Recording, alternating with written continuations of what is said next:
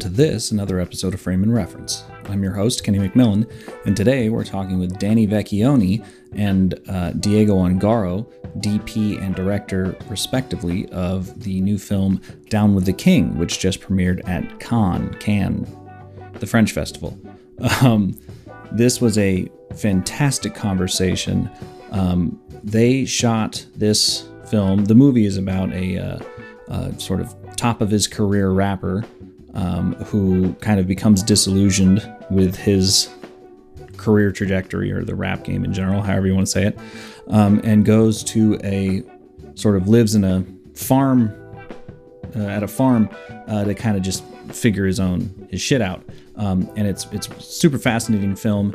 Uh, it is acted by uh, Freddie Gibbs is the main character who does a fantastic job. It's his first film, and they shot the whole thing on two Blackmagic Pocket 6Ks, which uh, you would not guess by the quality of the film. Not to say that the Blackmagic cameras aren't good, but it looks like any film you would see in the cinema. And they didn't light it. well, they did. I mean, it's lit in the sense that they placed lights, but they didn't, it was all naturally lit. You know, they used practicals, they used the sun. Very rarely would they use, um, you know, cinema lights at all, uh, which I'll let them talk about. Um, but so it's it's a great uh, this is a great episode to listen to if you're the kind of person who's been waiting to hear how something could be made with minimal gear. Um, and so this fantastic film was made um, very simply but very elegantly. Uh, and we talk about that and all kinds of other things, and um, really had a great conversation with Danny and Diego. So, uh, yeah, i have thoroughly enjoyed this one, and I think you will too. So, um, instead of taking up all your time, I will let you get to listening. So uh, here it is my interview with the DP and director of Down with the King.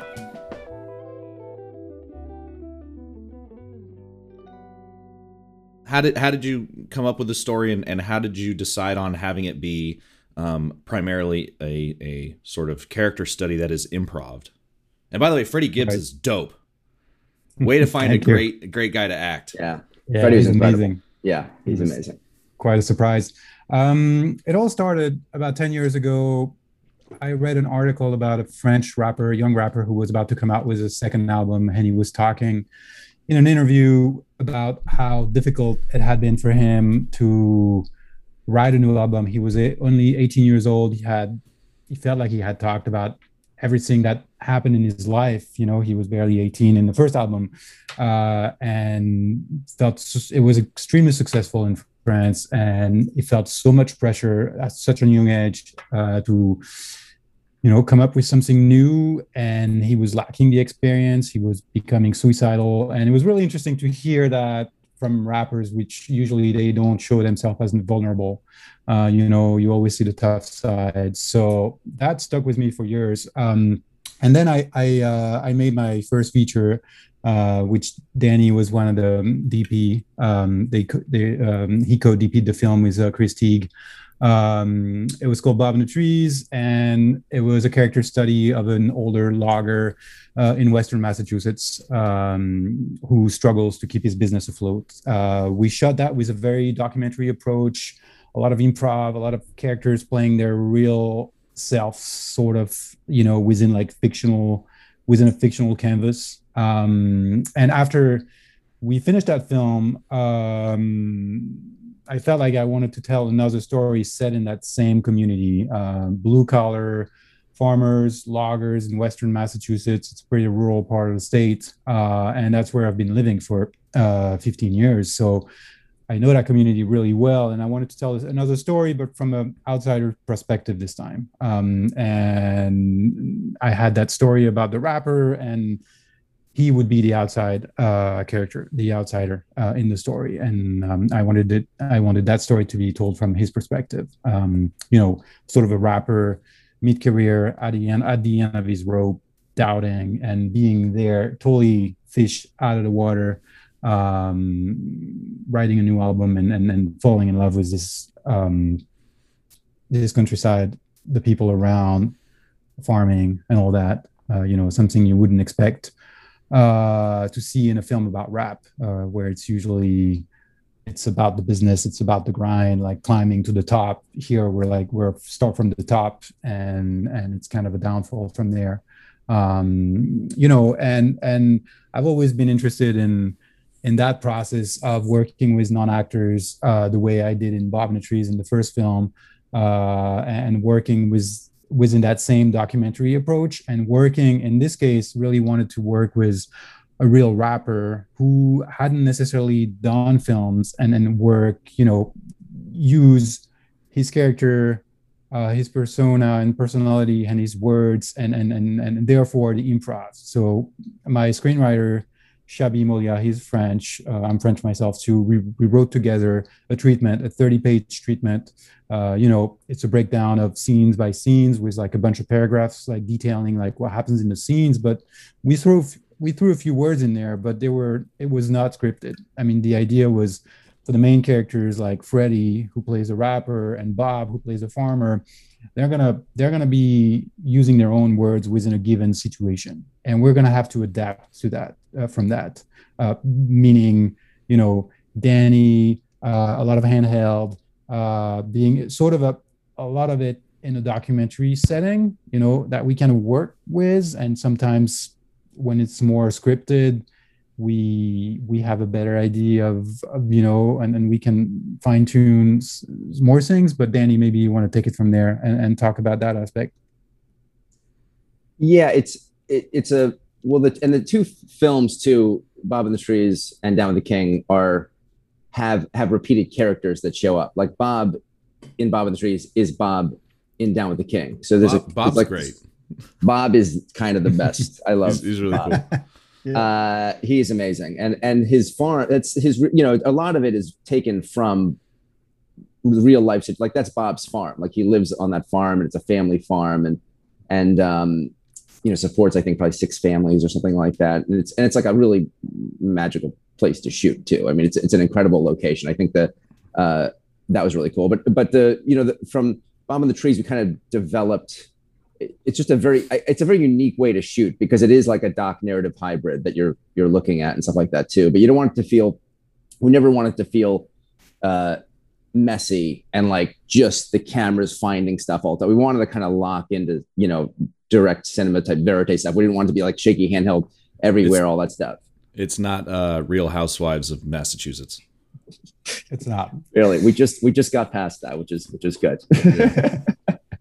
uh but yeah, and it's fun, and I love shooting doc stuff too. So it's it's uh it's a really cool way to shoot because there is no script, but you do have the story. Like Diego knows where the whole thing is going, and there'll be like kind of like lines in there. It's it, but it was really weird because when we shot Bob in the trees, um, my friend Chris T he shot the short actually. There's also a short of Bob in the trees that was made prior to the to the feature, and then um, and he's just explaining to me. He's like, "There's not a script; it's an outline." We're just going to kind of follow around. I was like, this sounds kind of, I, I just never done it before. But then after we kind of got in the swing of it, I was like, I was like, I really kind of got into that way of shooting because you're shooting really like, in my mind, for both movies, and particularly with Down the King, I think we kind of had some new ideas that we're able to bring to, to that film. But um, I was just in in my mind shooting a documentary the whole time. Right. So it's kind of like it's kind of a different way. It's a very it's a very interesting workflow and stuff like that too. And I think the way the the the Dagoes too kind of reflects, I think, uh, Diego's personality too, and things like that. It's it's it's like you know the, the, the crew's like he wanted super small cameras and super small crew, so it's like very condensed stuff. It's not like a huge production, you know. It's it's like a really skeleton type, you know, as few people as possible, smallest rigs as possible. I, uh, I you know all that. I, I literally have a, my second note See, I'm sometimes I'm bad at taking notes. Uh, I got home from an event last night, so I was like, "Oh shit, let's go." Uh, it all I all I put was Freddie opening pig scene. That's right. a great note, bud. Uh, That's a good note. great note. Uh, but then the second one is just it's a doc. It and it truly yeah. that that comes across, but in a way that um in the sense that it very it feels very real and like you're just suddenly dropped into um this person's life in a way that is that is relatively compel, uh, compelling. Right. That was that was the goal, really. Uh, you know, that it feels real, that we have the real deal. We have people like Freddie Gibbs, who's like an extremely talented rapper. Uh, people like Bob, who's just like this bigger than life guy, you know, who's this real farmer and logger, and and then we have a supporting cast too, which is um, uh, Jamie Neumann and and um, and David Krumholtz, who were also able to bring a lot of that improv and their skill as actors. But yeah, having this like authenticity was like crucial, I think, to be so you so you're in it, you believe it, you believe it, and then and then working on the on the craft and the, the storytelling and the editing to make it you know not boring basically what you said and, and to be to be able to be immersed in that world like quickly believe it and be compelled by the characters and wanting to be to stay with them really. Um, well that method i suppose was um, sort of i guess co-signed by nomadland earlier this year um, you know getting getting non-actors to be because how many of the people in that film are, are like non-actors? Well there's bob, bob. uh well bob is. Uh freddie was now a professional actor but that was his first film so i don't know. It but it's kind of in the middle. Right. um and then um, Jamie Neumann and David Krumholtz are not. Obviously, Sharon Washington was not, and then the rest of the cast was kind of mostly non-actors, you know, for like the small roles. Yeah like in the um, uh, hardware store and whatnot. Yeah, exactly. Yeah. yeah. Exactly. So, uh, Daniel, talk to me about how um, how did you approach lighting all these scenes? Because it looks very unlit, which I know um, is kind of the best thing in the world. Uh, it is to... uh, totally not lit, I would say. so, so, zero zero lighting package. Well, I I only lit stuff when I absolutely had to light it, basically. So we were all trying to go with it. yeah, the, the, stuff at night. Well, the the the um, there's a party scene uh, where there that that kind of goes off the rails in the in the movie, and we had a bunch of like Christmas lights strung up everywhere and all that stuff. So we we I had to put like a LiteMat four up overhead because there was just nothing in the middle of the room. There was just like I just could we just couldn't shoot in there. So uh, just so put, uh, up top yeah, there was these like beams that I kind of would kind of like cardellinied off and just hung a hung a LiteMat four, got it to the right, you know, the right color temp, you know, probably around 2800 or something like that. Dimmed it down a little bit, put that little magic cloth on there. Um, and then also in the there's a very short scene in uh, uh, Jamie's kitchen, uh, Jamie Neumann, it, it, like where he comes over after after he drives to her house, and the I just I did the same thing. I just used the same kind of technique in a kind of a different way with the LiteMat four. Um, because there was just no exposure. I just couldn't I couldn't do that. We, right. we we did have the benefit of we had the main hero house, which is in real life down the block from Bob's farm, strangely in Sandisfield in the Berkshires. So we had a really close, you know, like all our, I guess more than maybe 90% Diego of the locations were within two miles of, yeah, exactly. of shooting. Great for company Absolutely. moves. Boom. Yep. Yeah. So it was amazing. And then, um, and then, the, well, the concert scene we actually shot at Mass MoCA and that was all lit. like we had to light that like a concert. So that's that was an actually a fairly you know sizable you know concert kind of thing that we had to te- we had to make look like a concert. So we had so that wasn't a, a, real concert.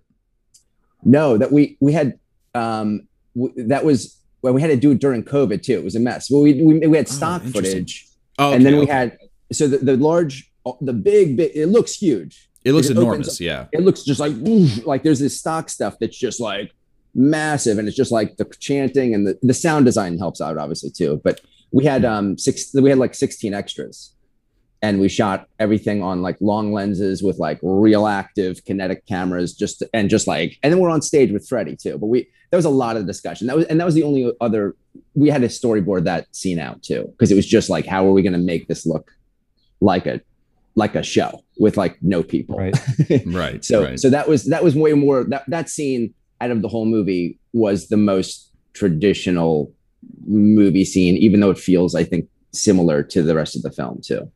Yeah, the uh, I actually didn't put together that you guys did that, um, did this film so recently because I've definitely seen a few, um, let's call them COVID films that right. like, uh, are are very apparently like, oh, we can't do anything. Well, let's get one actor and have them stand outside you know? Um, not that they're bad films but it's just kind of apparent that that's the case you know? Yeah yeah. Um, so yeah i didn't didn't put that together which is when it's also was we shot it like last october november because we really wanted to get that past like another thing like the passing of seasons and like thematically tying into Freddie's characters, like you know, uh, from from autumn into winter kind of thing.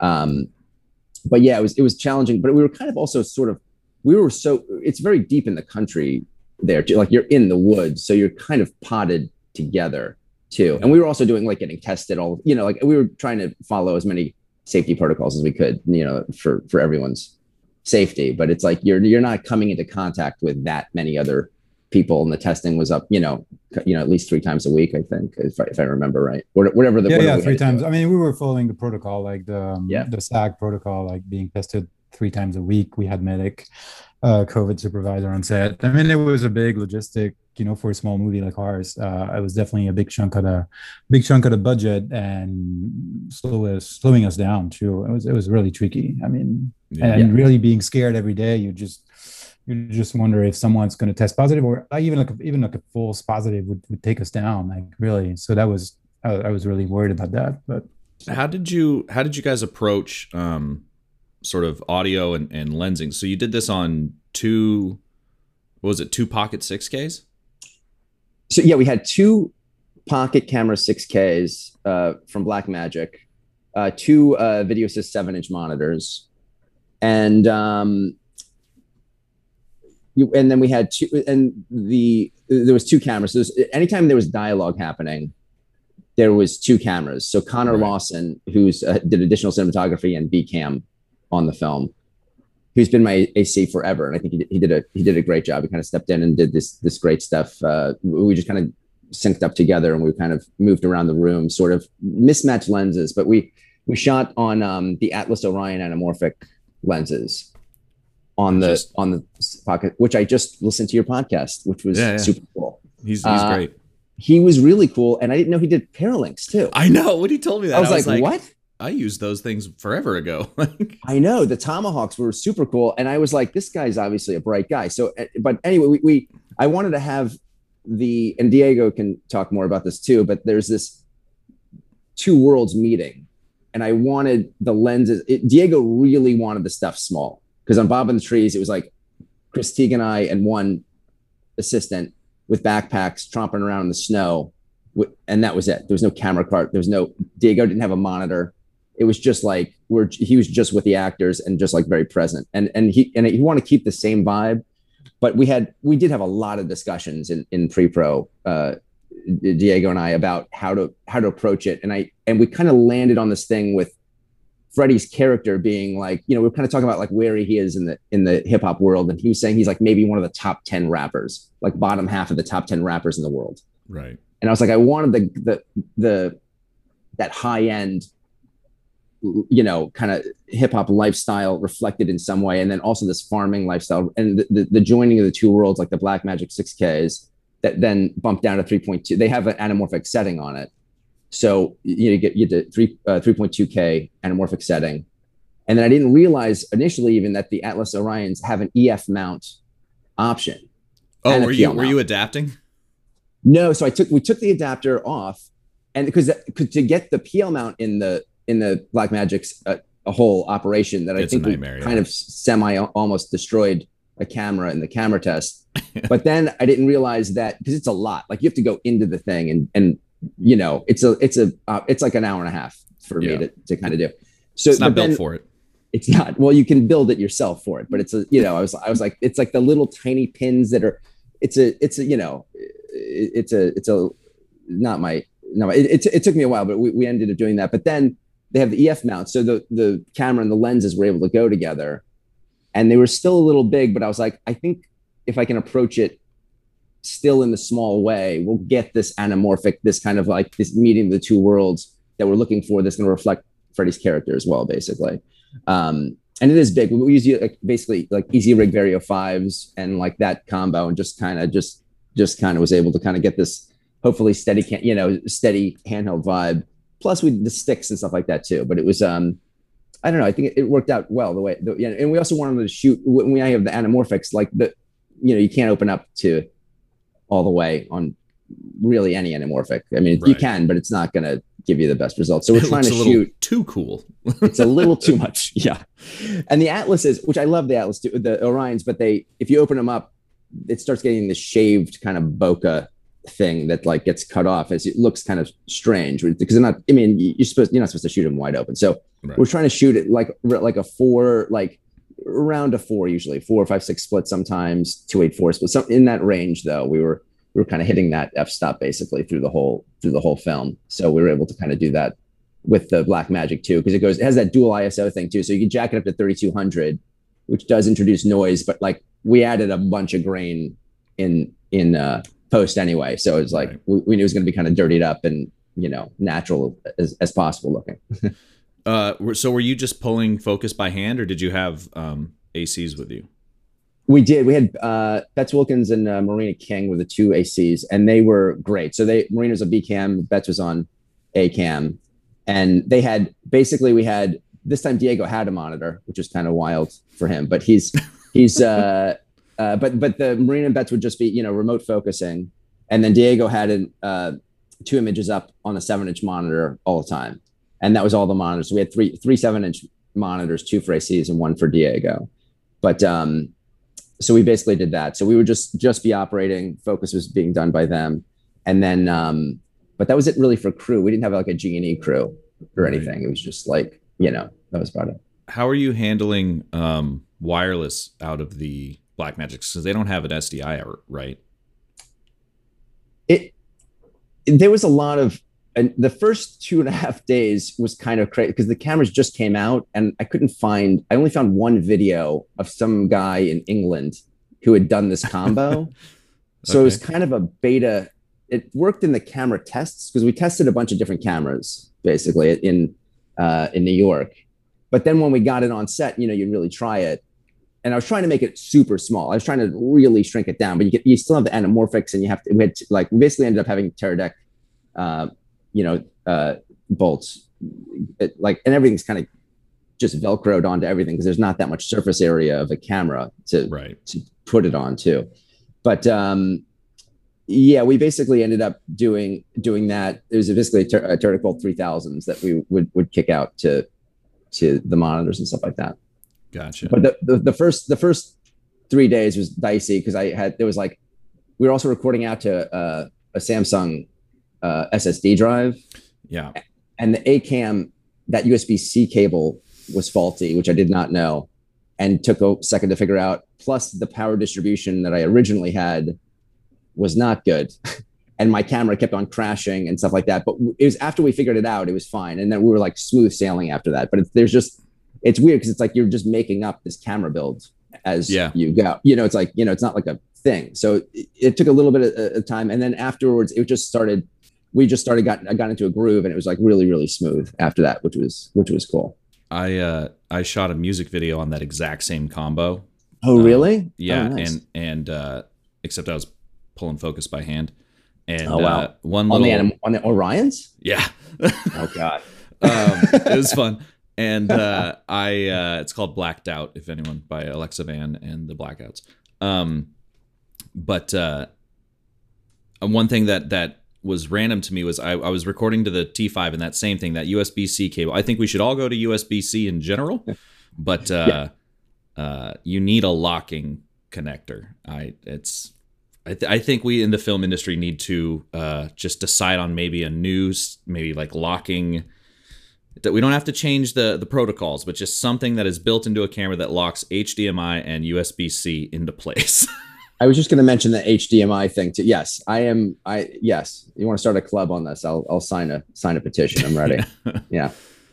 It's uh, every time I had the thing on a tripod and uh, or a monopod, and anytime fun random fact if this happens to anyone, um, I would if I went down to the ground too hard, Yeah. uh, it would reset the camera. Right. right. Random. Right. Right. Yeah. Yeah. It's a lot of stuff. How did you do the power? How did you do the power? Did you have any like Teradek stuff happening, or was it No, just, no. like- So it was just the camera. So I was just swapping Okay. batteries like a motherfucker. Yeah, okay. Oh, use the internal battery. yeah. I got you. Yeah. Yeah. Uh, Um, it was it was caged up just for it was literally just caged up so that I could put the T5 on it. Honestly, Right. which is funny because Yeah. the T5 gets a nice little clamp, but there's no. yeah. Yeah. There's a lot of stuff. Well, we kind of like, I, I mean, Betsy Marina and Connor and I were like, just, it was like a little tinker toy thing at the, because I was staying with Rob, the producer, and Connor, the uh, B cam up and additional sonographer. We were staying at the Hero location Mhm. the whole time, and like the lower floor, which is never shot, was like the camera lair and had like a you know like a wood burning oven, a pool table, and just like a bunch of camera stuff that was just kind of always ready to like you know we never really broke the cameras down. They were just always kind of built ready to go and they would just kind of be in that room basically. But it was like a little like the first little bit was just like you know mad scientist laboratory getting these cameras going. But it was uh it was fun to do. I mean, in hindsight, it was For stressful, sure. but but they they definitely you know we're asking a lot of the cameras too. To re- I mean, it's like it's a lot to ask of these these things because they're amazing. They're like two thousand dollar bodies, and you're trying to you know I have to give Black Magic like credit, like the for for any like problems anyone's ever had with their gear. Yeah. you you can't you can't complain. Like you're getting such a great image out of uh, what is almost a free camera. Like they Yeah. you could buy Resolve and they're just like here have a camera. right.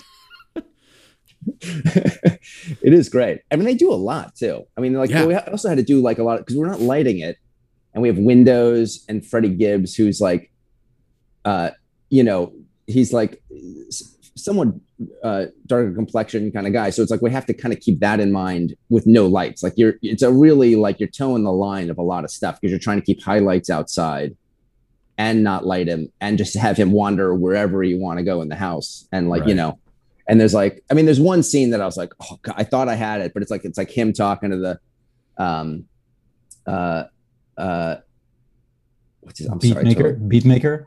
oh michael's affair the beat maker yes Mm. um where the face goes like super under and i thought i had it but like you're shooting it and the light just like went down in that scene and i was like i think it's the i can i think i could pull this up in post but it's like i don't know it's emotionally the scene's there too which is which is good but that was the one that i was like i was like you can't really stop the you know this is going like the scene's going. It's like yeah. you know you got to keep you know kind of ride it out i think. And you were shooting raw for the whole thing? Yeah be raw for the whole the whole thing. At uh what compress just like maxed out compression. what did we shoot? I think we shot eight to one. Yeah. because the the data just gets insane. How are you It wrangling that without a DIT with you?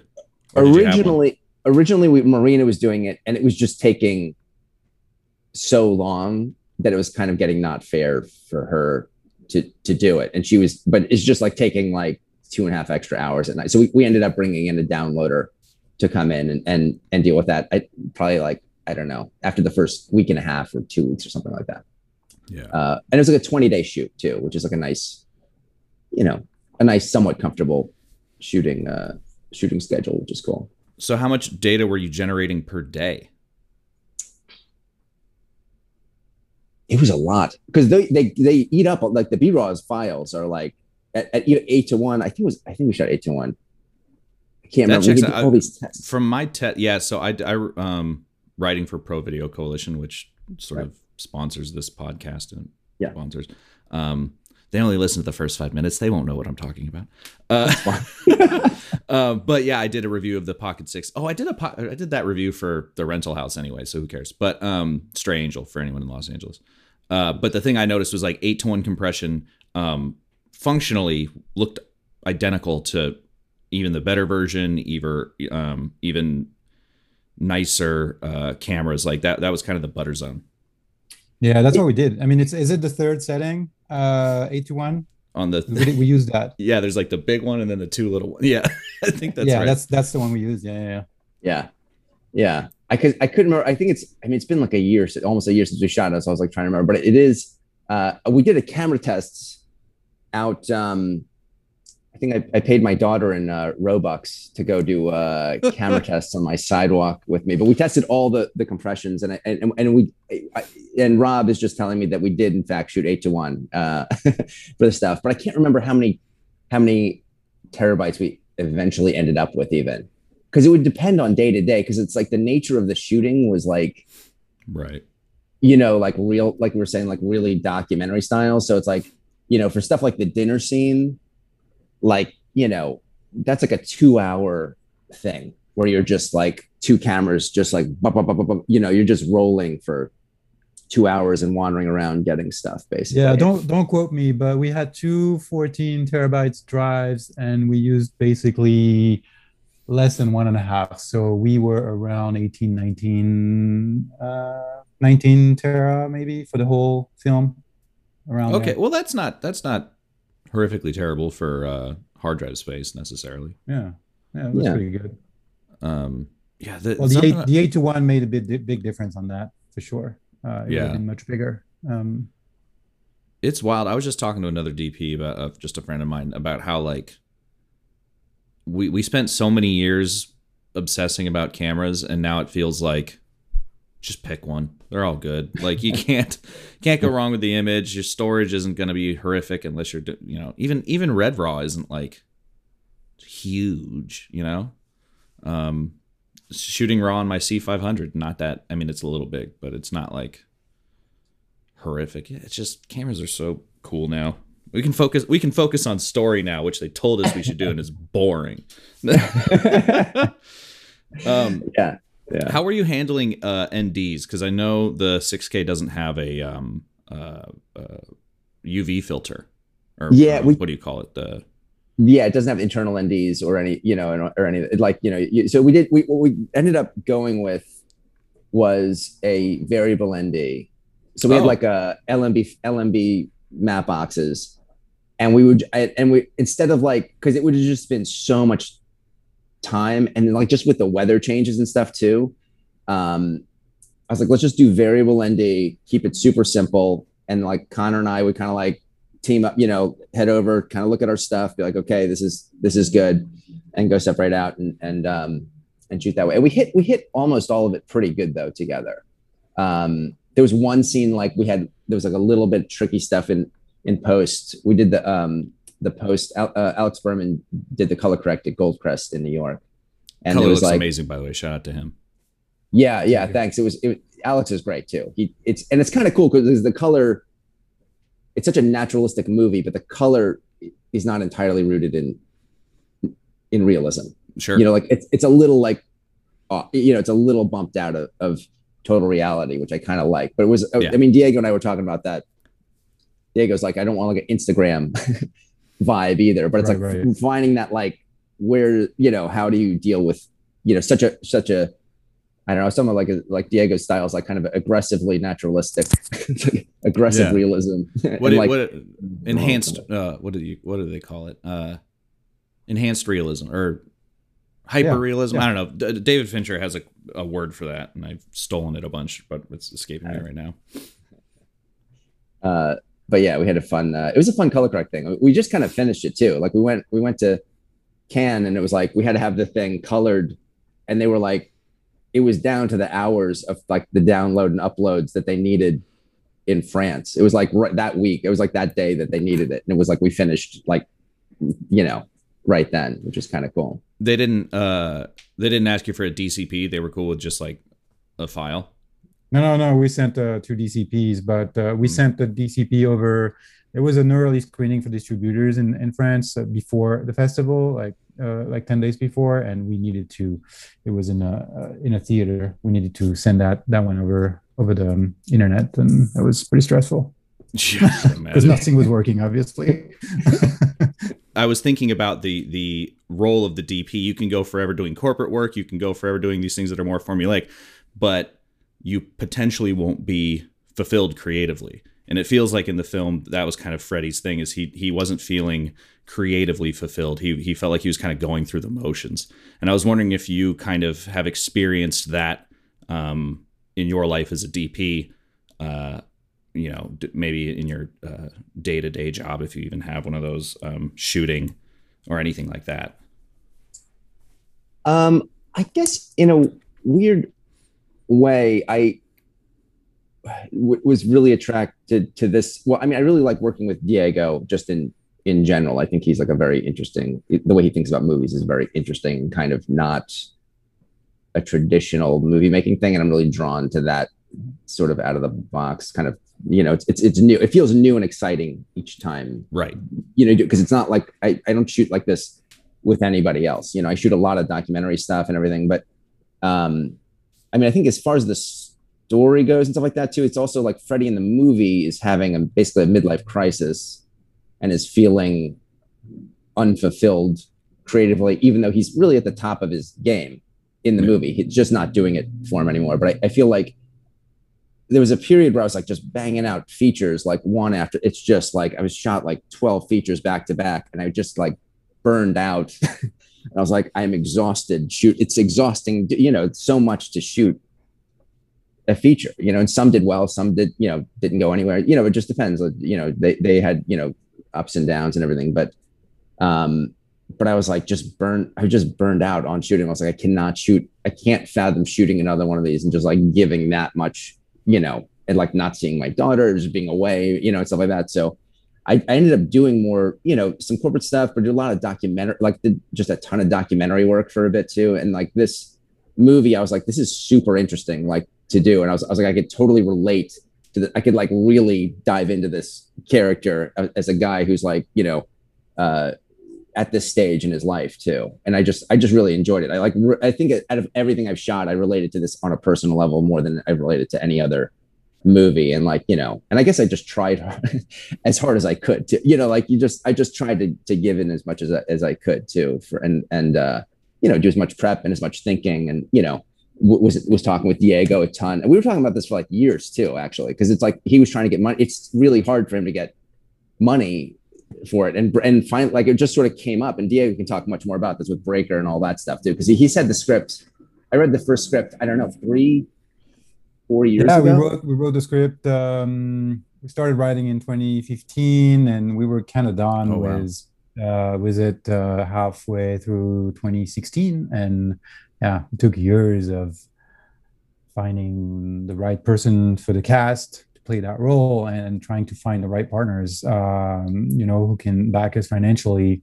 And it was it was hard. It was so hard. And you know banging on so many doors and getting a lot of no's and you know kudos to breaker studio who stepped in um, and then uh, produced that film with us. I mean they were really amazing. Uh, but yeah it came after i gave up for this on this movie for a little bit and started working on construction and um, you know, uh, with a contractor um, and uh, decide to revive it, like, and give it like one last go. And so Freddie and was like totally fell in love with with his character and his persona. And um, as soon as COVID hit, I was like, this is it. I'm gonna get in touch with this guy. His tour is canceled.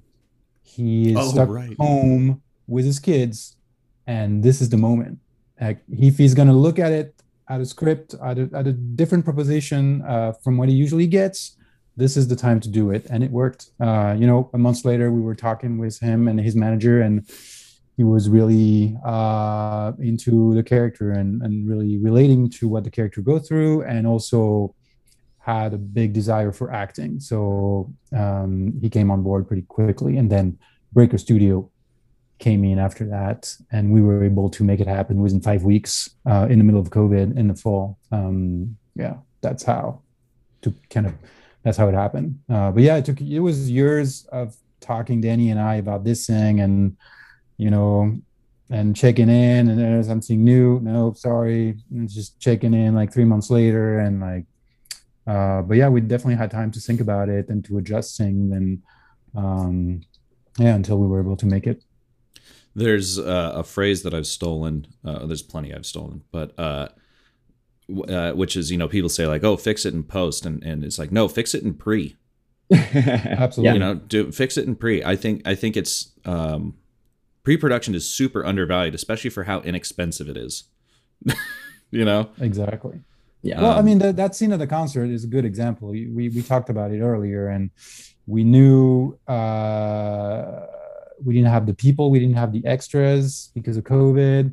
We had that big, uh, beautiful stage, but that was empty, really. Um, so we really planned it out because it's it's a scene towards the end of the movie, and if you mess that scene up, the whole movie is going to collapse. Uh, so it was really important to nail it and to prep it as much as we could, looking ahead of time at you know, um, stock footage that's going to match the lighting we want to do. Um, you know, thinking about storyboarding and and doing all of these camera angles ahead of time, and thinking about the feeling of the scene, and really getting closer to the character as we go into into that scene and really we, we talked a lot about that scene because we really wanted to nail it and we when we actually shot it it was so easy right i mean it was it was it was crazy how quick we were able to film it yeah yeah we just we were like banging out take after take. We had the we had all the sh- i mean it was the only time we shot listed shot listed yeah. in the in the whole the whole thing too. But um but we were like and we were very stressed i think we were both wrapped up and very stressed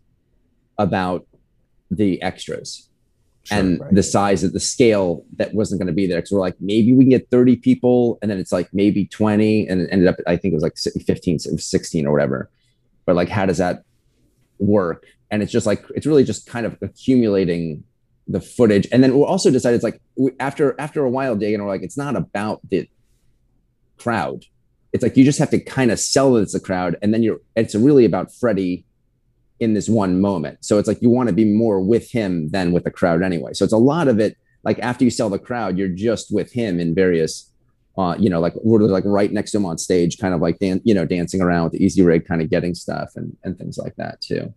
But uh, but it was like similar, like to the. I mean, that scene versus the. Re- but we did. But as far as the, uh, not that we didn't shot list though, but we Diego and I sat down. What was cool is like staying in that hero house, which is like I think maybe the best naturally lit location I've ever shot in. I have to say that house was incredible to shoot I in. genuinely thought that you had way more lighting than just a LiteMat. I love the LiteMat, but holy shit, Yeah. that that's I mean- that sun is doing a lot of heavy lifting. the, yeah, I mean, well, we, we yeah we bl- and also every single light in that house was on a dimmer, and Oh, anything that was not everything was not on a dimmer, we put on a dimmer. So like at the night scenes, and it's like firelight. It just cool. Like the house had all this great stuff going on. They like flip on and off. That you know, kind of. And we, we would like shape the light a little bit. Like I'd put like some like light. There was like little candelabras that I would like diaper with like grid or something. And there's a couple scenes I had a blackout. Like when he's rapping in the we sort of doing his work in the study. You know, we, we had to shoot that during the day. So like there's like a blackout stuff happening, but and then using practicals. But it was like just deciding where practicals were and which ones were turned on, you know, kind of was the sort of the thing. But like just from coming from like doc style background, like thinking into that, but like making it, you know, you know, this is like really unintrusive lighting and just kind of like go into it sort of thing. Um, but we were able to like sit I since I was like staying there too. But Diego and I would like just kind of sit in the living room for hours and like not shotless, but I think we kind of like just talked. I don't know how to explain yeah, it. We was just sort of a rough shuffle list. Yeah, we, we we had like a list of shots that we wanted to do, and then sort of like um.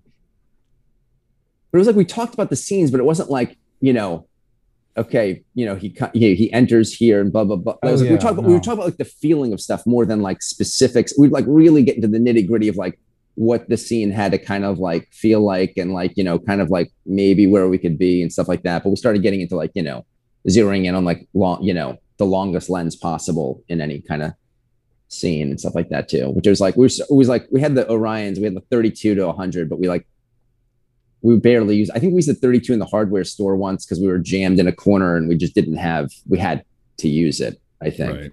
maybe a couple landscapes, but we were trying to shoot 50 to 100 most of the most of the movie. That 65 they have is is a really nice looking lens. I love that lens. Yeah, yeah. I love the hundred. I like the hundred too, but it's like the hundred handheld is like you can't. You know, you got it. Uh, you can't breathe. Yeah, like Suck I it was up. Connor. I was, I was like Connor, you're like if you're you're you know you have too much oxygen, you're doing the shot wrong. Like you have to really just sink into that type of you know st- stationary type thing, which is good. Yeah. Uh, going back to the the using practicals and doing blackouts, I'm pretty sure every DP on this podcast has mentioned that with digital cinematography, it's more about taking away light than it is adding it at this point. You know, everyone's using a lot more negative fill than um, Yeah. back in the day, I suppose. But um, recently, I wrote an article about. I literally took my color meter because I'm this kind of nerd, and I just I have I have maybe 20 bulbs over here on the couch. And Oh, I can you see them? Oh, you can see them. There's I can see them. these Yeah, are all light bulbs, and these are all boxes of light bulbs. And Okay. uh, I just metered, I color metered all of them, and I just saved out the spectral output. And I just wanted to see if you went to a hardware store, and technically Right. I went to I went to a Ralph's, but uh, could you just grab bulbs off the shelf, and would they be good for practicals? And I found that generally no. Um, were you uh, if you wanted to like perfectly match uh, traditional tungsten, were you using um, just kind of the bulbs in the house? Did you swap them out? Did you have sort of a, a, a ethos there, or or anything We- like that? we did switch a lot of the bulbs out, um, especially the candelabra ones. The candelabras were the clear ones, and I just got frost. I just got everything all, frosted candelabras, and then anything that was not, and then I basically had to have just dimmable bulbs. And I I kind of go for the reveals a lot. Um, is Oh, the- so you were the- using real tungsten. yeah yeah. Oh, We're so I was the- specifically I was talking about LED because in California you can't actually buy tungsten bulbs. They're all LED. Oh right, you guys are super green. Yes, Yeah. which is probably which is probably better. Yes, Fucking rad, dude. forgot LA style. Yeah. Uh, yeah, yeah. So we were, we were doing that, and then it was hard to get them though, actually, because they're not they're not that around that much either. Uh, did you find some cool stuff out with the with the color meters? It's like you had different brands and stuff. Basically, you're testing. yeah. out? So Okay. uh, this is this is great for everyone listening. Um, so I got what these random Philips. They're all dimmable because that's important. Okay. Uh, Philips didn't really do well. Um, Okay. Cree, the, the brand Cree did all right. Okay. Yep. Uh, I I metered um, these LA Department of Water and Power sent everyone in LA like a couple bulbs Oh. to put in the house, and um, fuck them, man. Those bulbs suck. They're horrible. They're horrible. Like it, they massive green shift, like just no spectral output. Um, Yeah. just making everyone feel sick in their own homes. The move Yeah. for anyone listening or yourself is these uh, GE Sunfilled.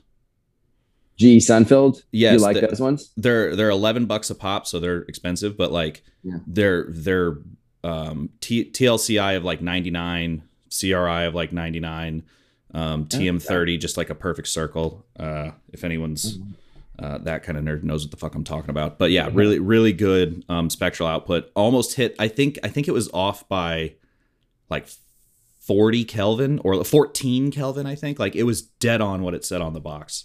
14 Um, Kelvin. You got to be super nerding out to to really uh, get upset about that. I think. You Yeah. know, that's that's all right. Yeah. Uh, that's good to know. Actually, that's that's kind of that's some really good information.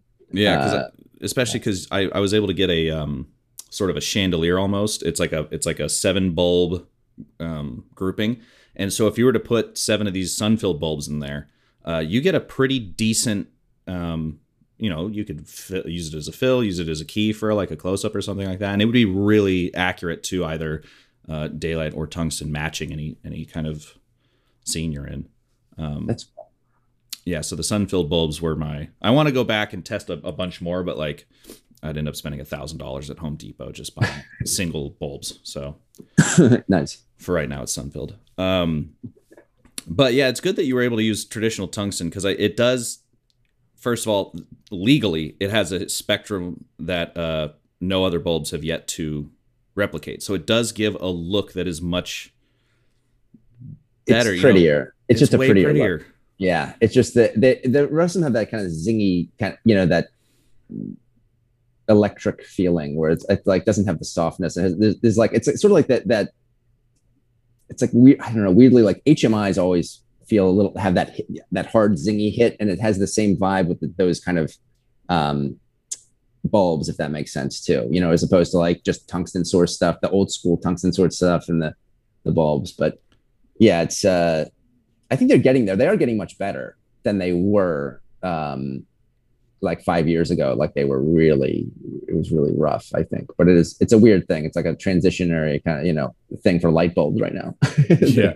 they're they're they're developing, I guess, every day. But, It's funny. My, my girlfriend makes fun of me all the time for like, why are you? You're literally a, like writing an article about light bulbs, and I'm like, it's important to my job. Like, um, it is funny though, because like I never, I never understood what people meant when they were saying like, oh, it looks electric, but it, it truly is like a, um, you know, people like we were saying earlier, like people focus so much about cameras. It's like really focus. It doesn't matter the fixture, you know, but it does matter the quality of the light yeah, so much like oh we, we can just throw up a sky panel like the sky panels don't even fun fact everyone the sky panels aren't even that great of a light um spectrally Yeah. they they're, they don't Yeah. do t- bb&s i think probably has a more accurate but no one's ever heard of them um but there there is it is like we're kind of all using the the easy fixtures, you know, these LED panels, the uh, even the COB hard lights,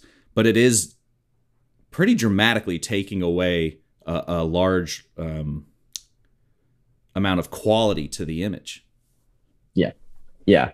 I mean, the sky panels are great just because they're so versatile, and and I think you know, and they have a lot. You know, they they just do a lot in yeah. in many different situations. So it's kind of like a you know the Leatherman of lighting units or something too, where you could just put like an S60, be like, all right, there's a little, you know, book like this and everything's, you know, you'll be fine. You know, yeah. it's kind of a general, general kind of thing, or put the Chimera on it or, you know, whatever you're going to use and stuff. Um, but yeah, it was, uh, yeah, it was, it was weird. It was weird to not have a, a non-lit feature, which is, which is, because I did have a Joker 800, a LiteMat 4, or a goat dolly for like, there's like one dolly shot in the movie. Like he's up on top of the mountain. Um, hey, you um, brought it and you're going to use it. I had to use it. I didn't use the Joker. I, I thought the Joker was going to come out. I think Diego at some point he's like, "Are you going to light anything on this?" I was like, "No, no, I'm just gonna, I'm just gonna do this." but it was, you know, it's cool because we were like, as we were planning, it's like we, I spent so much time in the house, like, and you see the sun, this path every day in overcast, in sunshine, and like as it's changing, so you kind of know each part of the day. Like I know at 3 p.m it's going to look good here and it's like going to look good you know it, like right. in the morning this is the way to shoot this way so it's like it's just putting freddie and kind of cornering him in with the cameras and like maybe he can sort of adjust into stuff in this spot and stuff so we kind of do do stuff like that which is which is cool we did have a really tricky stuff though because that's there's so many windows in the house and right. it snowed like so we had that transition oh, you know right. that seasonal yeah. transition but the snow was awesome because i was like you know, able to get a bunch of like run out in the morning before the crew got there and just bang out like 20 snow shots, just like running around the property. But then we had to shoot, and it wasn't supposed to be snowing in the movie, so we have to sh- still shoot out the windows and not see snow. So it's like there's some shots in the movies if you like really look super hard at the out of focus background. Maybe you can tell, but it's like we're scraping along, you know, right. paneled windows and just kind of like so you see it's daylight. But it was it got really tricky, like because we had to do like how many how many days did we do that, Diego? It was like the snow, no it, snow. It was one day. It was one day of snow, but we we we we definitely had to s- step away from the windows a little bit or avoid uh, seeing through because uh, the snow was piling up. Yeah, it was like one day before the weekend. Yeah. Yeah, yeah, maybe it was just, just one day. That's a little tricky. yeah. Do you did you prefer um because again like I, for people listening like it doesn't look not lit like I, it looks not lit in this in the sense of like complimenting a cinematographer but it does it does i didn't think there was no fucking lights you know you did a really good job finding the exact like right place to right place to place people um yeah, and all that it, it was thank you i think that's and i think it's also like just knowing the like really harnessing the natural light. Like it's just like just because there's an exposure, don't put them there. You know, kind right. of like it's like it's like there, you know, like going into space and like taking a minute and being like, okay, this can really work, you know, in this way. And it, I, I, don't think you know, I didn't want to feel like a lit, lit thing, but it, you know, I didn't want it to feel like a garbagey, you know, you just run and gun, you know, bad doc style stuff that I right dislike too and stuff. I, you know, I wanted to have a certain amount of beauty and and and poise to the shots and not not just like so rough. Even though you know, I, th- I think a certain roughness and rawness to it adds to it. But but I wanted it's still to be like you know, I mean, ultimately it's like a you know, it's a fun movie. It's a, but I feel it's an accessible art film and it's an enjoyable kind of like you know kind of it's not it's not a pretentious kind of art film. I think it's kind of something that people can enjoy watching. But it, you know, it's trying to trying to you know best to to do some art. yeah. well, and it it uh, Diego, maybe you can speak to this a little bit, but it had. Um, there are certain movies that that I've been caught up doing this. I'm I'm a really easy like moviegoer. Like I like movies in general. Pick a film, and I'm like, I wa- I'd never seen any of the like DC movies, and then I watched the four hour Snyder cut Justice League, and I was just like, all right, man, let's do it. You know, like I had no skin in the game, but I'm still there for four hours. Like, all right, cool. Um, but this this film had something that other movies have done to me which is about like 30 minutes in i was like wait when did we start? Like it just felt it felt like i just was i, I had been here the whole time. Was that like a creative choice? Like how did how did was the yeah because it genuinely think, just feels think, like you're suddenly there and you've been there the whole time. I don't know how better to explain that. Yeah i think i think it crept up on you, and that's I think that's the best uh, that I can hope that happens to uh, you know someone that watches the film. Uh, I really wanted to get the feeling of you're just being dropped out of the plane uh, in this guy's life, uh, you know, and he's already in the countryside, supposedly working on his album, uh, and already knows a bunch of the characters and interacting with them. So, um, so I wanted to get that that feeling, uh, and at the same time get a sense of that his new routine and and and and building. Um, you know, building a bond with with the farmer uh, who he ends up helping throughout the film, uh, and and and the bond with with the um, the girl that he has um he has a story with, um, who's the niece of the the farmer. So yeah, it was really sort of a you know um, little touches. You know, if you think of um, impressionistic painting, uh, impressionist uh, painting, you know, um, it's little dots, little touches that if you step away, it just draws a whole picture. So that's that's how I like to make films, and that's usually the type of films I relate uh, to. You know, we we you spoke about Chloe Zhao before. I really, you know, that's someone I feel close to, and and and I love her work. And the writer, or or the last one, um, whose name is escaping me, uh, no, who won all the Oscars, No Nomadland. um, you know, yeah, it's all these little little touches that. Um, you know, some are pretty mundane, some are uh, important for the narrative, but um, they draw they draw um, a picture, um, which ultimately I hope you're, you know, you're getting involved with uh, emotionally. Yeah. I, I actually sort of in that um, light touches. I don't know why this came up, but a logistical question. Uh, there's a scene, sort of. I guess I don't know if it's in the top floor. It feels like it's in the, sort of the top floor of the place, but it's like the game room, I suppose. Yeah, uh, right. And uh, everyone is fucked up. Uh, what is? Uh, do you literally just go like, all right, guys, here's the liquor, here's the weed, have fun. We're gonna film this guy, or was that like just excellent acting? no, that's good acting. No, no, really, I mean, we, you know, yeah, yeah, yeah, yeah. That's fantastic. guys may may have had a few a few drinks, but sure, yeah, it was, it was, it was it was prop drinks, prop weed, and yeah, they, you know, and they were doing what they what they know how to do. Like it was like a party scene, so it wasn't really hard to get drawing from life experience. Yeah. yeah, that was because I genuinely thought like, oh man, they just really sent this because I, I that's man, that's the mark of a really good sort of verite film is like I legitimately just went like, oh, there you go, man, that's college, that's college filmmaking right there. uh, yeah, there was. Well, it's kind of a weird. I think Diego also has an approach that it's like a very. He's Diego's like very calm and quiet in general and i'm pretty i'm pretty quiet on set but it's like a very kind of like easing into see it's a kind of interesting way to do it so it's not like you know like on a normal movie it's like there's a lot since we haven't we had no ad too so it's there's no one central person being you know rob was there and i was there and Diego, but but it's a very calm way to go into it. it's like they get in the morning get breakfast kind of ease on but like as the scenes go it's like you know you're getting the cameras on somebody like we'll have a slate, but it's like the slate comes in and kind of like goes out. We're still kind of rolling and we're just kind of ease into scenes basically. And it's not like this, okay, God, it's not like a yelling going. It's just this way of kind of going into it that feels very, very calm and very kind of controlled. And it's a nice environment too. It's like it's a non-aggressive type environment. There's no like, you know, normal films yelling everywhere and people are running, you know, it's, it just feels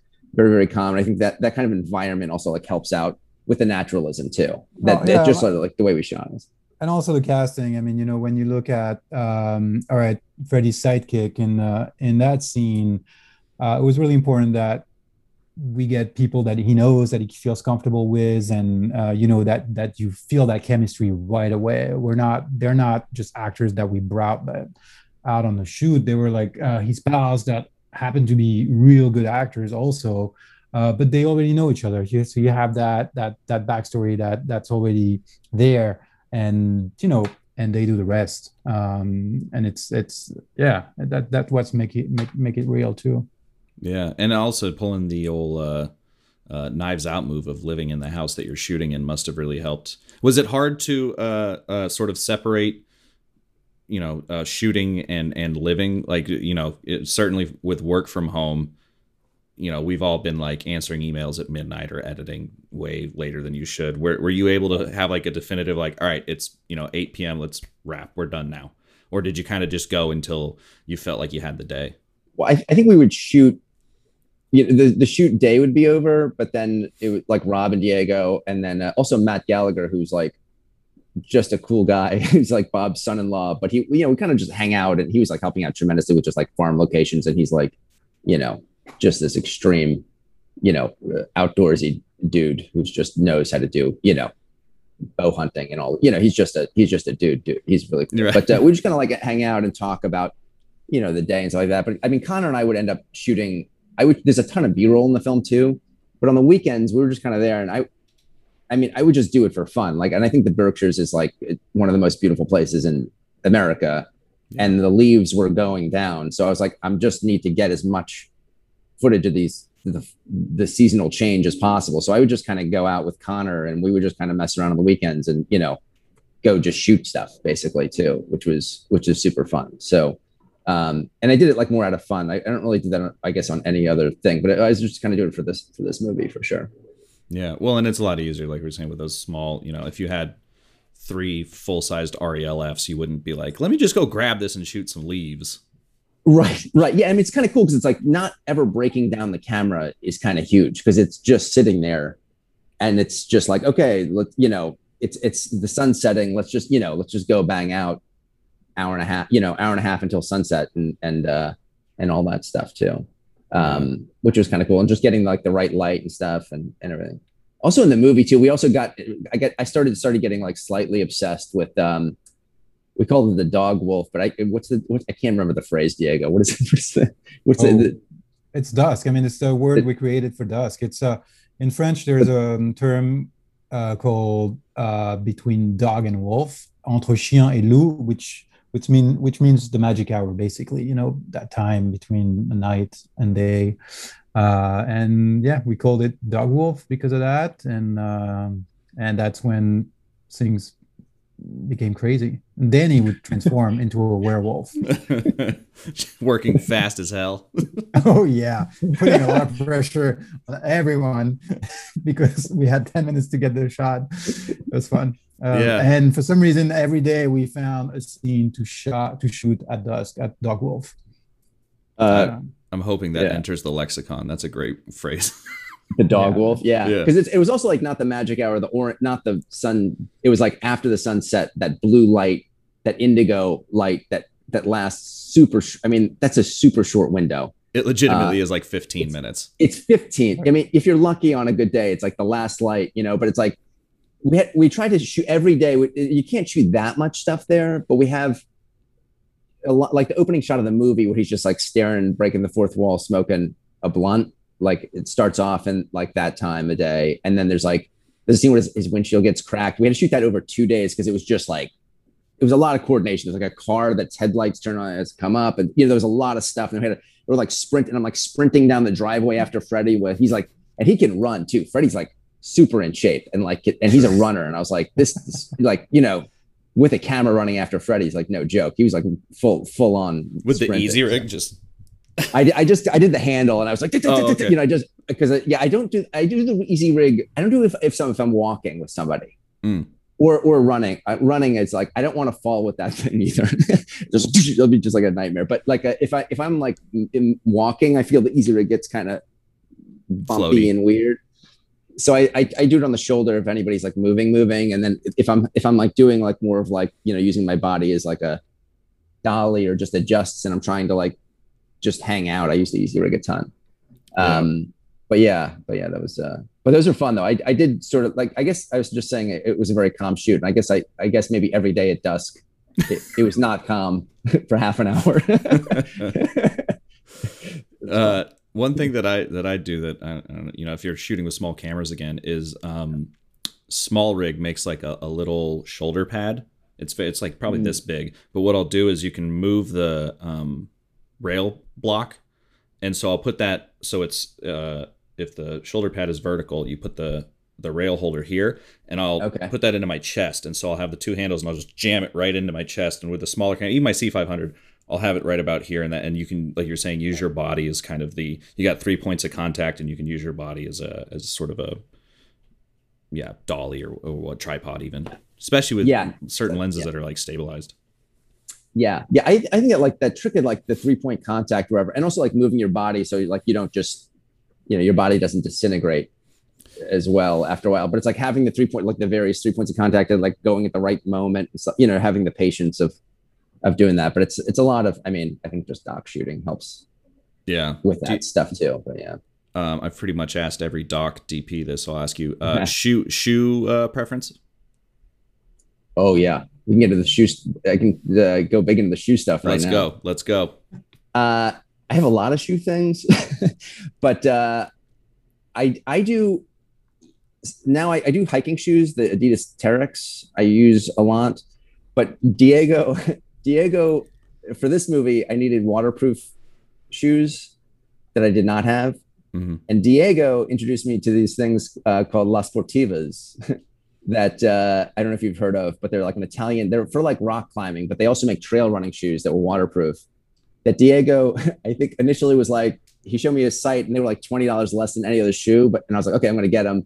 And they're amazing. But like, I was, we were like shoe twins the whole shoot. And he was just making fun of me the whole, the whole shoot. But we had this whole, like, I mean, the Sportivas are, are kind of amazing though, too. But yeah, so we, we were sort of, uh, uh, shoe brothers for the whole shoe, but now I still have them. They're amazing. You can go like running, trail, you know, they're, they're kind of like basically really good hiking shoes too, for like, for the waterproof stuff Yeah. uh, but we wanted to do, we wanted to do like an ad campaign tie-in to the to the movie, which we had a lot of good ideas for uh, La Sportiva to, to as branding. It's like a, Yeah. not on screen branding, but I think that'd be that'd be kind of good. Yeah, we have Uh, lots of ideas. I hope they're listening to us. clip it. Someone clip it. Uh, yeah, I, I recently got into the Blundstones, but um, I've found they're super comfortable. But I have found that you at about at about eight hours, suddenly your heels really hurt, and I'm like, that's Yeah. these are supposed to be like the shoes, and I don't. Still, yeah, Jenna Rocher and, and um, um, I think Dan Stoloff both had the same super cushion. I'd have to send you the link, but they're like massive, thick soled, like The Hokas. shoes. Yes. Hokas. Yes. Yes, I have I have Hokas for jogging, Okay. and they're incredible. They're my favorite jogging shoes. And I've been thinking about getting them onto the. Well, I, I do Allbirds too for like summer stuff, like Allbirds, but like the support is not. They're really comfortable though. It's just like clouds, but there's no real support. But I like shooting with those if it's not like an aggressive outside day. You know, if it's like a studio day or something. But uh, the Hokas are amazing uh, as well. Those are really those are really good too. Yeah. Because Yeah, then you've, you've like Vans are good for about thirty minutes. You know, shoe shoe selection. Man, there's like there's a book uh that um, Magnum Photos put out called. It's literally like wear good shoes or something like that. like it's so important. It's no one ever talks about it.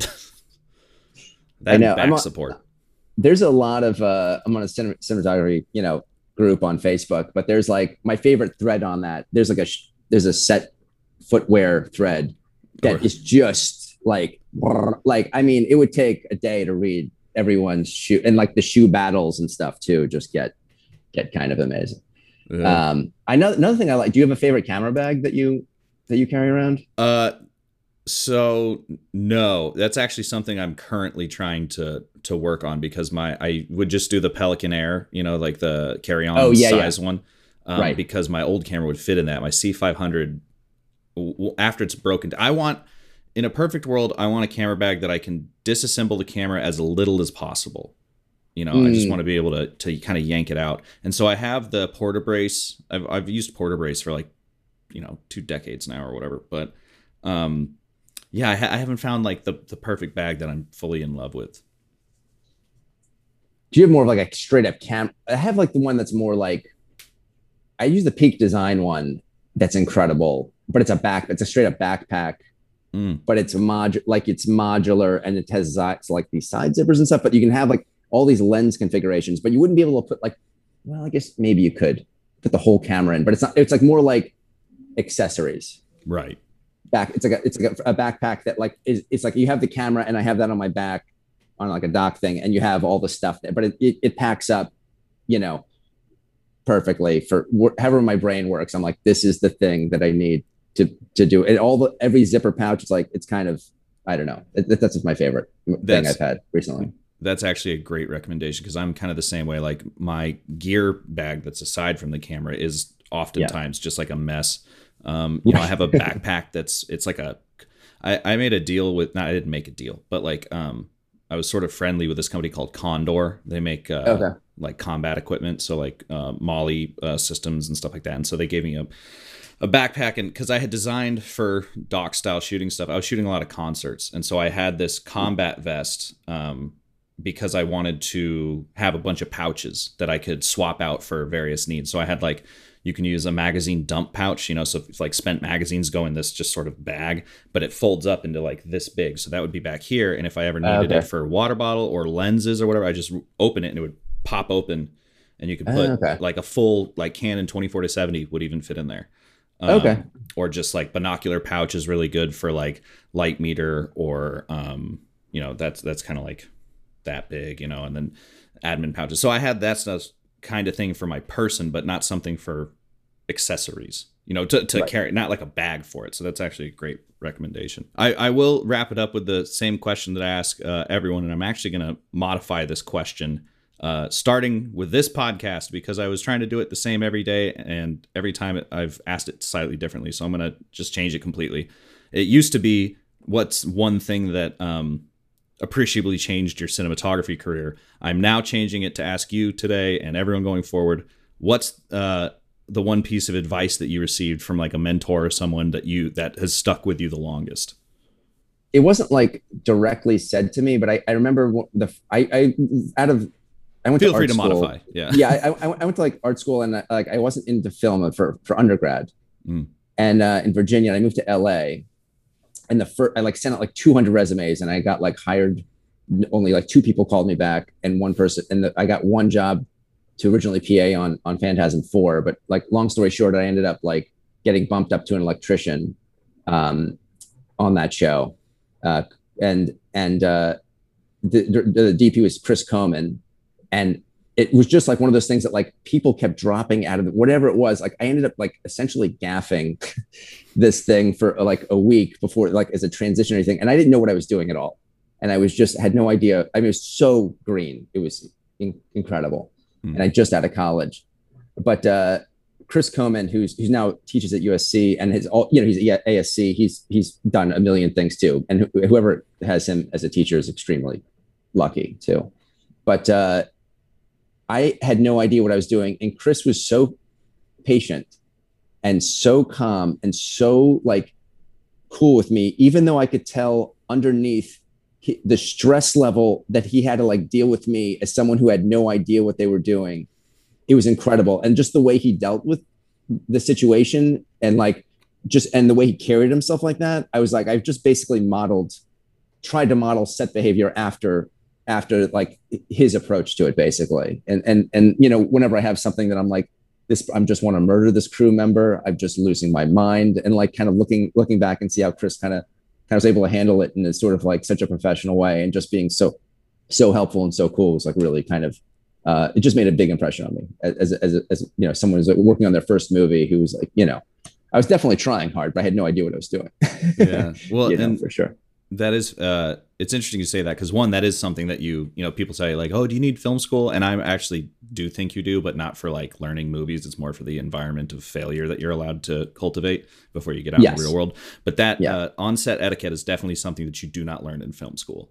No, no, it's def- you kind of come. I mean, I, I de- eventually did go to grad school at, at NYU and stuff like that, but it, you know, I, you know, th- you know, th- that first experience, you're like, okay, I get, you know, this is this is the way you should do it. You know, Well, and the other thing that's interesting about that is I've noticed now this is I think this is podcast 3031.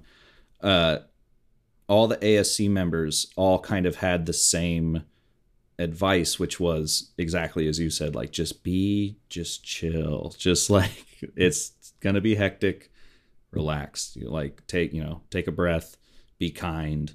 Um yeah, that advice over and over and over again from ASC members was just like be kind, be gentle, get the work done, but don't freak out.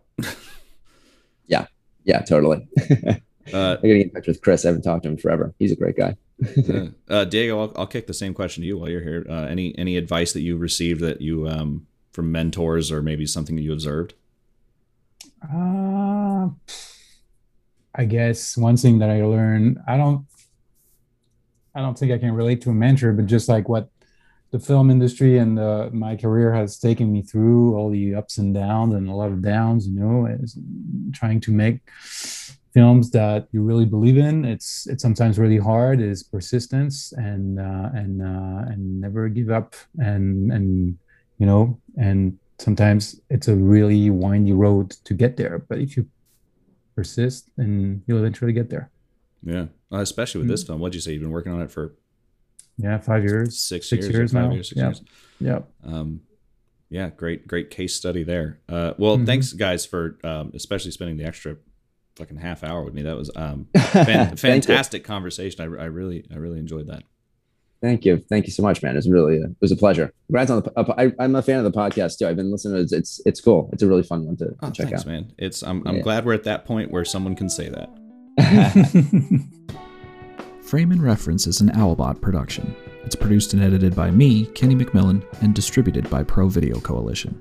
Our theme song is written and performed by Mark Pelly, and the F&R Mattbox logo was designed by Nate Truax of Truax Branding Company. You can read or watch the podcast you've just heard by going to provideocoalition.com or youtube.com slash owlbot, respectively. And as always, thanks for listening.